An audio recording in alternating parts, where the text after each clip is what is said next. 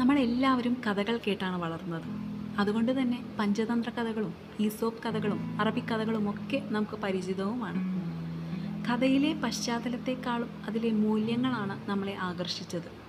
ഇന്ന് മറ്റൊരു കഥയുമായിട്ടാണ് ഞാൻ വന്നിരിക്കുന്നത്. എല്ലാവർക്കും എന്റെ പോഡ്കാസ്റ്റിലേക്ക് സ്വാഗതം. This is Medha speaking from heart ഒരിക്കലും ഒരു ഗ്രാമത്തിൽ ഒരു അമ്മയുണ്ടായിരുന്നു. ആ അമ്മയ്ക്ക് രണ്ട് പെൺമക്കളാണ്. മൂത്ത മകളെ ഒരു വിഷറി ഉണ്ടാക്കി വിൽക്കുന്ന വ്യാപാരിയും ഇളയ മകളെ ഒരു റെയിൻകോട്ട് ഉണ്ടാക്കി വിൽക്കുന്ന വ്യാപാരിയുമാണ് വിവാഹം കഴിച്ചത്. അവർ സന്തോഷത്തോടെ കഴിഞ്ഞു. പക്ഷേ അവരുടെ അമ്മ എന്നും അവരെക്കുറിച്ച് ഓർത്ത് സങ്കടപ്പെടുമായിരുന്നു. മഴയാണെങ്കിൽ മൂത്ത മകളെ ഓർത്ത് എന്നും കരയും. കാരണം മഴക്കാലത്ത് വിഷറികളൊന്നും വിറ്റുപോവില്ലല്ലോ. എന്നാൽ വെയിലുള്ള സമയത്തും ആ അമ്മ കരഞ്ഞുകൊണ്ടേയിരുന്നു. മഴയില്ലാത്തപ്പോൾ റെയിൻകോട്ടുകളൊന്നും വിറ്റുപോവില്ലല്ലോ എന്നോർത്തായിരുന്നു സങ്കടം. വ്യാപാരം കുറഞ്ഞാൽ അവർക്ക് ജീവിക്കാൻ ബുദ്ധിമുട്ടാവുമല്ലോ എന്നോർത്തായിരുന്നു കരച്ചിൽ. അങ്ങനെ വെയിലാണെങ്കിലും മഴയാണെങ്കിലും അവർ കരഞ്ഞുകൊണ്ടേയിരുന്നു. അയൽപ്പക്കത്തുള്ളവരൊക്കെ അവരെ സമാധാനിപ്പിക്കാൻ ഒരുപാട് ശ്രമിച്ചു. പക്ഷെ അവരുടെ കരച്ചിൽ മാറ്റാൻ ആർക്കും സാധിച്ചില്ല. അങ്ങനെ ദ ക്രൈയിങ് ലേഡി എന്നൊരു പേരും അവർക്ക് വീണു. അങ്ങനെ ഇരിക്കെ ആ നാട്ടിലൊരു സന്യാസി വരാനിടയായി.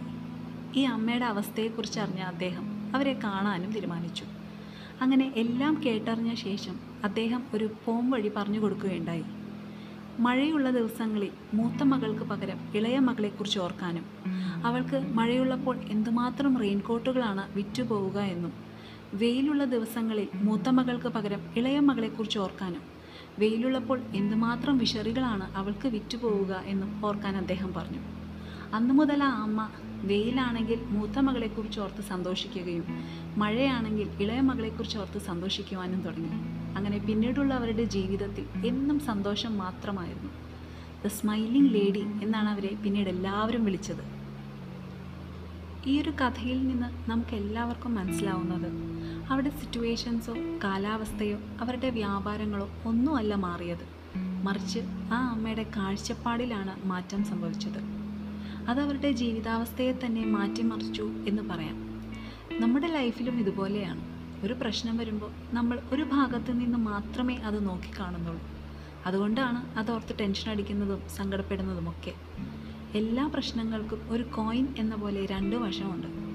നമ്മുടെ കാഴ്ചപ്പാടനുസരിച്ചാണ് അതെങ്ങനെ നമ്മളെ എഫക്റ്റ് ചെയ്യുന്നു എന്ന് വിൽക്കുന്നത് അതുകൊണ്ട് നമ്മുടെ ജീവിതത്തിൽ സംഭവിക്കുന്ന ഓരോ കാര്യവും ശരിയായ കാഴ്ചപ്പാടിൽ നോക്കിക്കാണുക.